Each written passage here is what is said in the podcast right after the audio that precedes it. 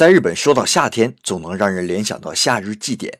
男男女女穿着日式浴衣，看着烟花，游走在各色的日本小店之间。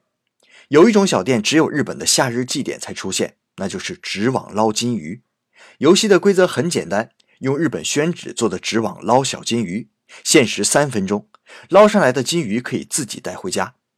由于日本宣纸薄而且很软，所以新手往往一进水就会把纸弄破。而高手却能捞上来很多条。在日本奈良的大和郡，全国捞金鱼大赛已经举办了二十多年，最高纪录是三分钟内捞上来四十七条金鱼，这可平均三四秒就一条啊！日本这个国家好像一直都是传统和现代并行，捞金鱼这么古老的游戏，几乎就是夏日祭典的标志，一代一代人玩这个长大，然后再和孩子们一起一代一代的继续玩下去。